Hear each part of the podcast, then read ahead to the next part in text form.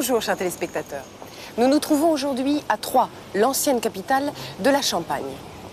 C'est le chef-lieu du département de l'Aube, sur la Seine, à environ 160 km au sud-est de Paris. Voici quelques impressions recueillies en ville. Le passé est encore vivant dans le vieux Troyes, qui, curieusement, a la forme d'un bouchon de champagne. Les maisons à colombage datent en grande partie du XVIe siècle. Grâce à une association pour la sauvegarde du vieux Troyes, les vieilles maisons ont été soigneusement restaurées. La cour du Mortier d'Or, avec ses poutres sculptées, en est un exemple remarquable.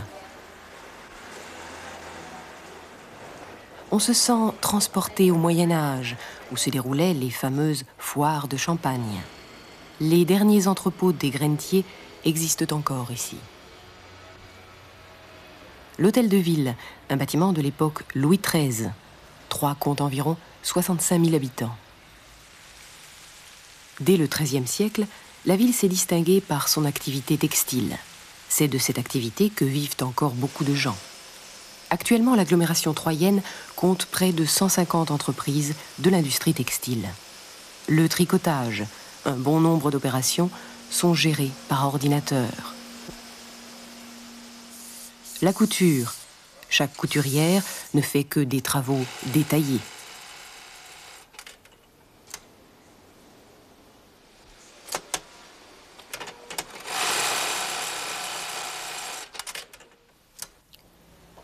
Rendons visite à la maison de l'outil et de la pensée ouvrière, installée dans l'élégant hôtel du Mauroy. Dix mille outils anciens des métiers du bois, du fer, du cuir et de la pierre sont exposés dans ces salles. La collection est unique en France.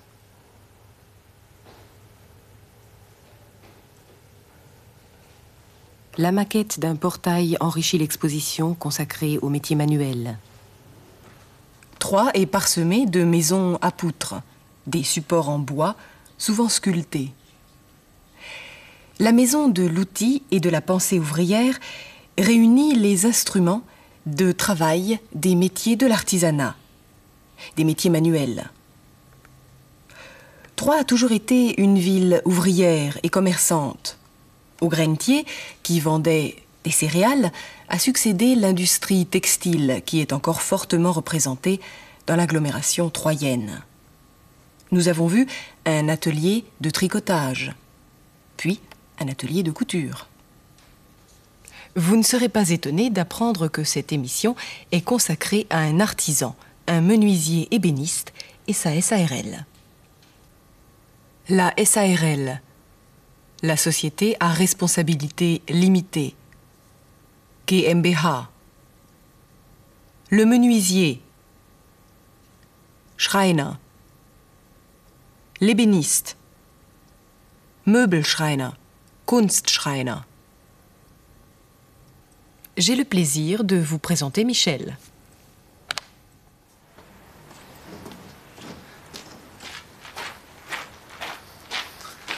Eh bien bonjour, je me présente, je suis monsieur Loyer Michel de la SARL que vous voyez le panneau derrière.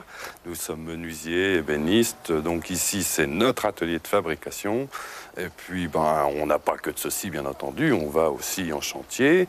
Donc j'ai un rendez-vous maintenant, là il faut que j'y aille absolument maintenant, c'est l'heure. Vous m'excuserez mais je vous quitte.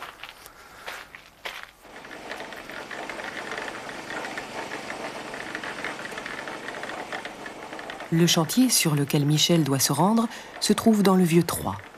Le propriétaire de cette maison a décidé de la faire entièrement restaurer afin d'y aménager des studios, des F2 et des F3.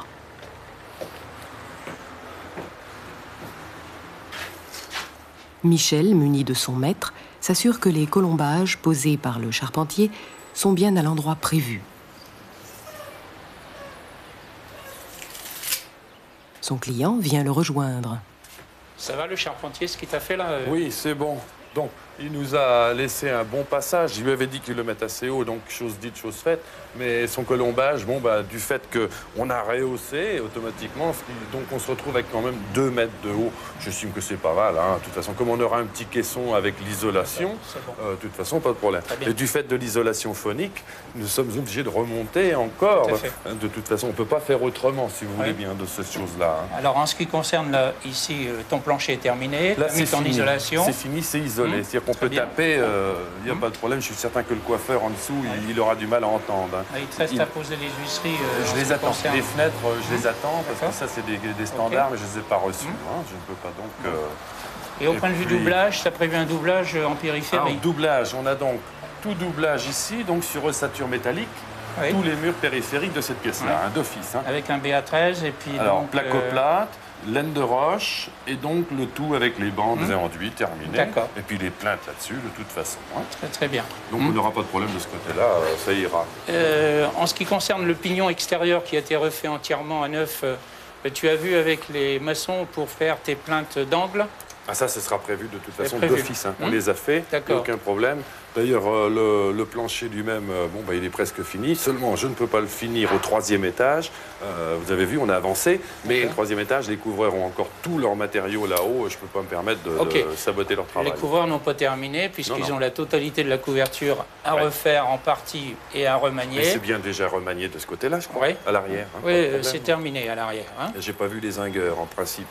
Alors maintenant, oui, effectivement, tu as raison de parler des zingueurs, c'est prévu. Ils vont faire les, les zingues au-dessus des, ouvertures. Les ouvertures hein, Parce qu'il y aura toutes celles de la façade en même temps. Il hein. ne faudra pas qu'ils oublient. Hein.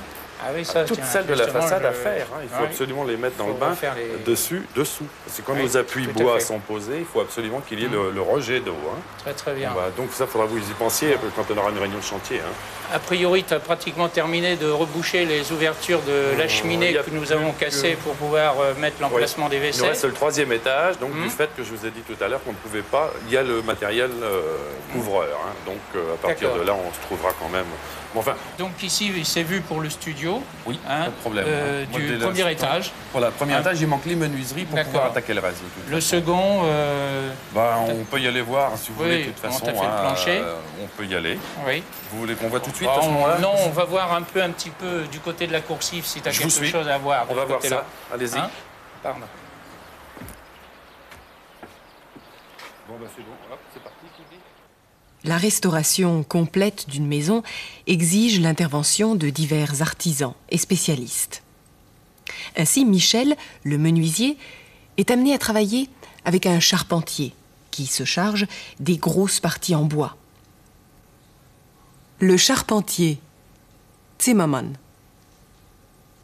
Au troisième étage, les couvreurs font le toit de la maison. Les zingueurs ne devraient pas tarder à arriver pour poser les parties métalliques en zinc au-dessus des ouvertures, des fenêtres par exemple. Le zingueur, Verzinker, Bauschlosser. Le zinc, Zink. Nous avons vu à l'extérieur des maçons qui bâtissent la maison avec du ciment ou du béton. Les artisans, l'architecte, et le propriétaire se rencontrent régulièrement pour constater l'état du chantier. On parle alors de réunion de chantier. Est-ce que tout se passe bien? Y a-t-il un retard, une erreur, un problème? Une telle réunion donne toujours l'occasion d'examiner la situation. Sur ce chantier, Michel fait les parties menuiserie, il vient de poser un plancher, un parquet, pour assurer l'isolation phonique du studio, c'est-à-dire pour isoler des bruits. Ainsi, le coiffeur qui travaille au rez-de-chaussée ne sera pas dérangé. Michel doit également livrer des fenêtres et il se charge du doublage des murs, donc de leur isolation. Pour ce faire, il va poser du placoplâtre et de la laine de roche sur une ossature métallique, un support métallique. Le placoplâtre, Rigipsplatte, La laine de roche. Steinwolle. Une fois le doublage terminé, Michel posera des plaintes. La plainte. Fußleiste. Après avoir fait le bilan des travaux dans le studio, Michel et son client se sont rendus du côté de la coursive, du couloir qui mène à d'autres appartements.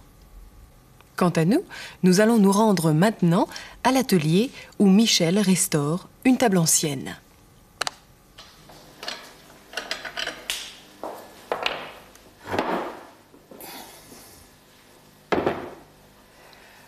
À quel âge avez-vous commencé à apprendre votre métier et dans quelles circonstances? Bien, j'avais 13 ans.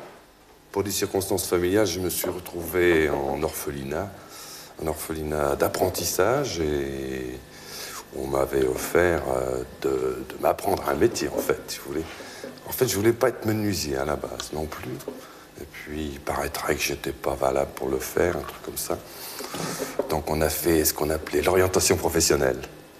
Et puis j'ai aimé le bois au premier contact. à partir de là, on a, essayé de donner suite. Combien de temps a duré votre formation? Pour faire un ensemble, euh, quand je dis l'ensemble, c'était menuisier et ébéniste en fait. Parce que je suis resté donc euh, suffisamment longtemps pour faire les deux, apprendre les deux, enfin les bases. Et ben, ça a demandé cinq ans. À partir de là, ben, je suis parti. Enfin, on m'a renvoyé pour aller faire mon travail. Euh, de chez un patron, en fait. Comment êtes-vous arrivé à passer de la menuiserie à l'ébénisterie? Et tout d'abord, quelle est la différence en deux mots? La différence, il euh, ne faut pas dénigrer l'apprentissage de base. En fait, si vous ne faites pas euh, un bon menuisier, vous ne ferez pas un ébéniste modeste vous ne ferez pas. Il vous faut au moins connaître les, bases, même minimes, donc du menuisier, pour connaître les assemblages, pour connaître les essences de bois, pour connaître euh, votre métier, en fait, de base, le bois. Hein. si vous voulez, euh, pour, pour parler euh, reculant en arrière, un charpentier fera jamais un ébéniste, mais l'inverse non plus, si vous voulez bien, parce qu'il il ne travaille pas les matériaux comme nous, nous, nous travaillons. Le, le, charpentier va y aller avec ses grosses pointes, nous, nous allons y aller, ce qu'on appelle, nous, avec la petite finette, pour dire, bon, ben, je finis, c'est tout. Vous vous êtes mis à votre compte. Vous voulez m'expliquer pourquoi? Un jour, en disant, suis-je ou ne suis-je pas capable? Euh, capable, je ne le sais pas, mais si vous voulez, je crois qu'il y a des circonstances qui, qui nous amènent euh, à faire un saut. C'est un saut, hein, je ne vous cache pas, c'est un saut. Mais encore faut-il que ce saut soit suivi, euh, ne serait-ce que par les banques, le premier point. enfin, les banques, bon, ben, si vous le faites trop tôt, les banques, je crois, ne vous croient pas ne peuvent pas tellement avoir confiance en vous. Si vous le faites trop tard, ne vous croiront plus. Donc il, est un âge, je crois, euh, où peut-être euh, l'homme se sent peut-être plus assuré, et peut-être que les banques vous croiront plus parce que vous avez quelque chose, vous avez une idée forte en fait, si vous voulez, donc savoir si vous êtes suivi. Tout est là. Mais c'est dans ce sens. Pourquoi donc se mettre à son compte? Ben, Pourquoi? Parce que, euh, pas la soif de liberté, parce que vous la perdez, au contraire mais c'est peut-être le fait de, dire euh, je veux faire quelque chose, je veux installer quelque chose, je, souhaite avoir des salariés, euh, monter une petite chose, quoi, dire euh, je veux pas faire ce qu'on veut, c'est pas vrai parce qu'en fait à la base je voulais être ébéniste, ne faire que du meuble, et puis ben, vu les circonstances économiques. Euh, les gens maintenant optent plus, si vous voulez, pour dire je vais acheter euh, dans les grands magasins. On a tellement maintenant, même avec du beau mobilier en fait, et qui revient extrêmement moins cher que chez un artisan. C'est un fait indéniable. Donc à partir de là, euh, on, a été obligé d'opter vers autre chose, une autre version donc de l'ébénisterie, ce qui n'empêche pas, de, vous le voyez, donc de tomber dans la restauration. Donc ça, j'aime bien. Comment se présente l'état actuel de vos commandes? Actuel, ben, disons qu'on a de la chance. On a de la chance, on, a, on avait pas mal soumissionné de choses et d'autres, en fait, et on a des retours, on a, on a pas mal de travaux, que ce soit d'intérieur, donc d'atelier ou de restauration, ou donc de, restauration aussi d'habitation en extérieur, tel, tel, un chantier que nous avons là dans Troyes, là dans le vieux Troyes. Alors on n'a pas à se plaindre, on a vraiment euh, du boulot. On a de quoi s'occuper euh, au chaud et au froid, là l'hiver qui arrive. Alors on a ce qu'il faut. Mais enfin, comme vous le voyez, on a toujours donc du mobilier qu'on peut toujours faire dans l'atelier, restaurer, ou du neuf, puisque nous faisons aussi du neuf, bien sûr. On a encore quelques clients, ou des, belles choses, des portes, comme vous voyez là, euh, donc qui peuvent, euh, en cas de grand froid, vraiment nous amener à dire on reste à l'atelier, c'est tout. Vous me faites visiter votre atelier? Bien sûr. Pardon. Michel côtoie et travaille le bois depuis l'âge de 13 ans.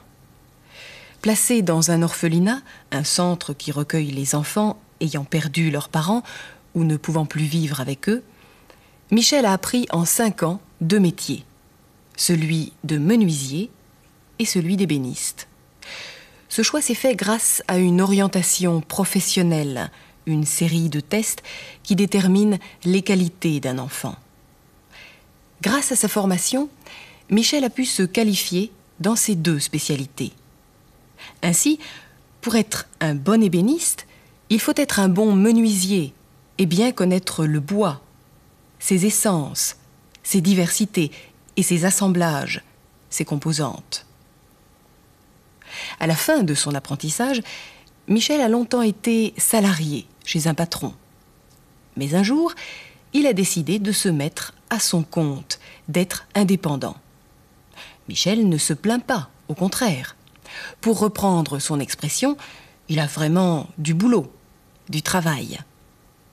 Il s'est fait connaître et il a des retours, des réactions de clients potentiels. Maintenant que nous le connaissons un peu mieux, je vous invite à faire le tour de son atelier.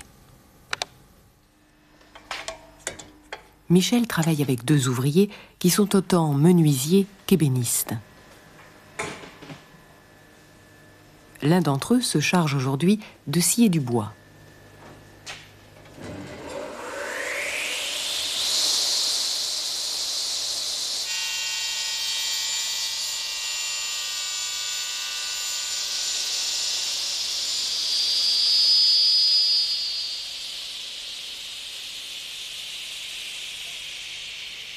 Nous nous sommes approchés de son collègue qui est occupé à fabriquer un meuble. Alors donc vous êtes, on est ici dans l'atelier. Nous sommes ici dans l'atelier euh, fabrication avec machine, en fait, bien. Bon, mais pour euh, la pratique de son travail, comme il a beaucoup de matériaux, il est resté tout seul là dans l'atelier pour faire son mobilier, ce qui fait qu'il est resté vraiment dans le coin machine et bien à portée de la main, comme ça il n'y a pas de problème là-dessus. Donc là, il est en train de faire du petit mobilier moderne pour, pour une, un, hôpital, en fait, une clinique. C'est du mobilier qui va aller dans des salles d'opération, euh, donc à tiroir, dont il est en train d'installer les coulisses.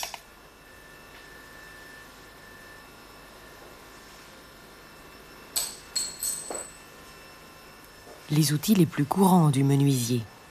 Le marteau, les tenailles, les rabots, et puis aussi la planche à dessin. Michel est en train de dessiner le plan sur mesure d'une cuisine.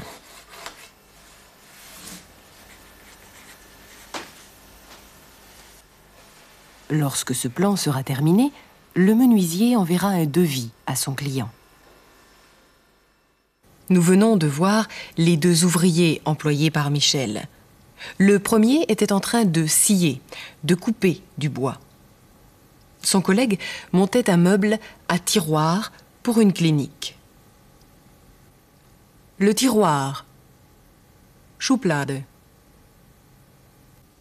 Ces tiroirs seront posés sur des coulisses, des rainures qui leur permettront de s'ouvrir et de se fermer. Nous avons vu ensuite trois outils. Un marteau, des tenailles et des rabots. J'ai ici le devis que Michel a bien voulu nous montrer. Un devis, c'est une description détaillée du produit que l'on va fournir au client avec le prix, bien sûr, et la TVA, la taxe sur la valeur ajoutée. Le devis, Kostenvoranschlag. La TVA, la taxe sur la valeur ajoutée. Mehrwertsteuer. Lorsque le client accepte le devis, il note la formule Bon pour commande. Michel peut se mettre au travail. Mais changeons de sujet et d'horizon pour aller à la campagne et voir ce que fait Michel le dimanche. Nous sommes environ à 25 km au sud de Troyes. Par cette belle journée d'automne, les habitants du petit village de Pontoverrier ont décidé de vider l'étang municipal de son eau et de ses poissons, comme le veut la tradition chaque année.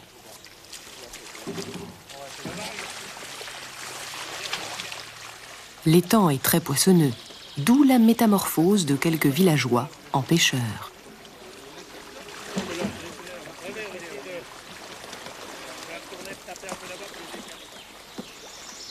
Parmi les curieux attirés par l'événement, Michel et son épouse.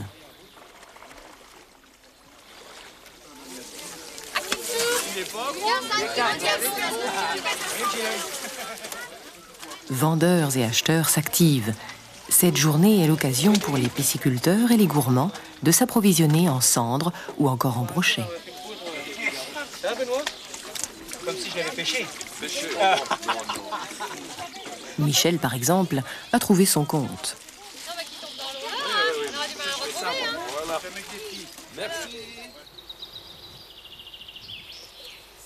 Vous avez un appartement bien agréable à Troyes, je crois.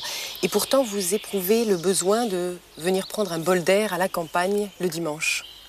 Oui, oui. Euh, oh, je crois que c'est par nécessité, en fait. Hein. Il faut il faut quand même se changer un petit peu les idées, changer la vue de, la ville et puis aller un petit peu voir ailleurs. Ce c'est pas un, mal. Je crois qu'on l'éprouve tous les deux. On éprouve tous les deux le besoin, de toute façon, que ce soit mon épouse ou moi-même, de toute façon. Dites-moi, madame, quel est votre rôle dans l'atelier de votre mari? Je fais tout ce qui est gestion, comptabilité, euh, salaire. Euh, et puis euh, la frappe des devis, les factures, l'envoi, etc. Donc vos journées sont bien remplies. Vous n'êtes pas fatigué Vous n'avez pas envie de vous arrêter parfois? Quelquefois, oui. Mais bon, j'aime mon travail et c'est vrai que ça me serait quand même difficile d'arrêter euh, comme ça.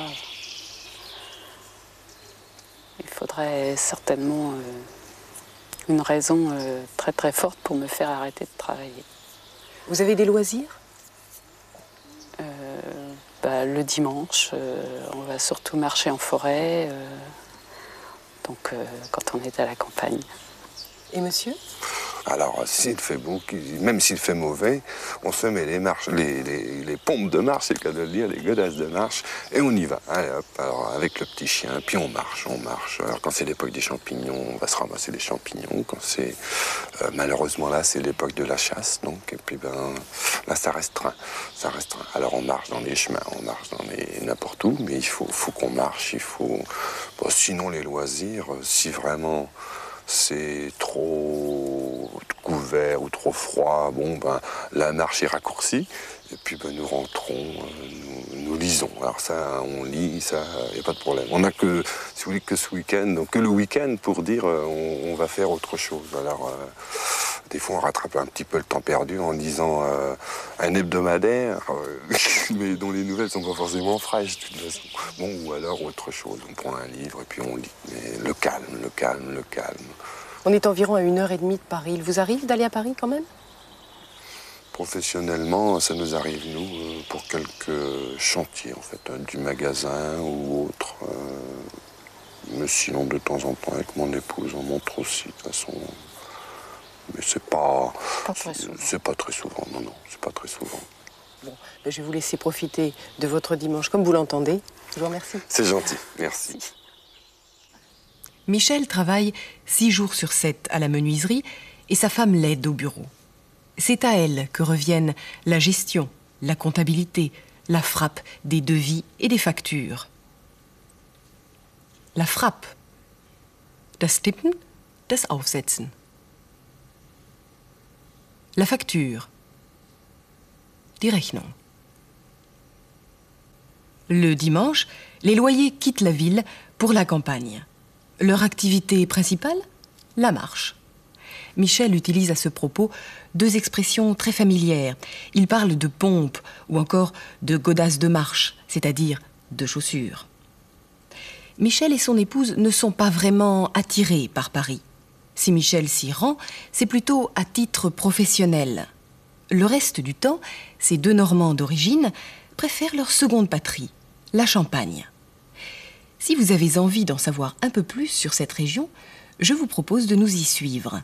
Bien sûr, il y sera question de Champagne et du remueur qui le surveille. Allons-y. Au revoir et bientôt.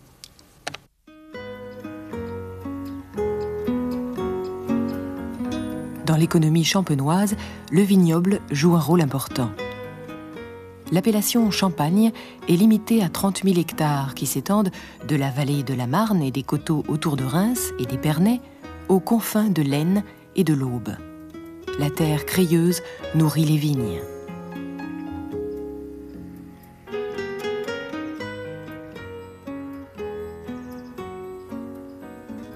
Pour fabriquer le champagne, il ne faut pas moins de trois cépages.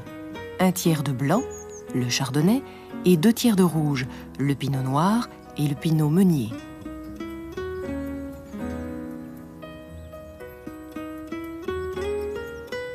Sur la colline qui domine la vallée de la Marne se trouve l'ancienne abbaye de Hauvillers où Dom Pérignon, un moine, aurait inventé la méthode champenoise.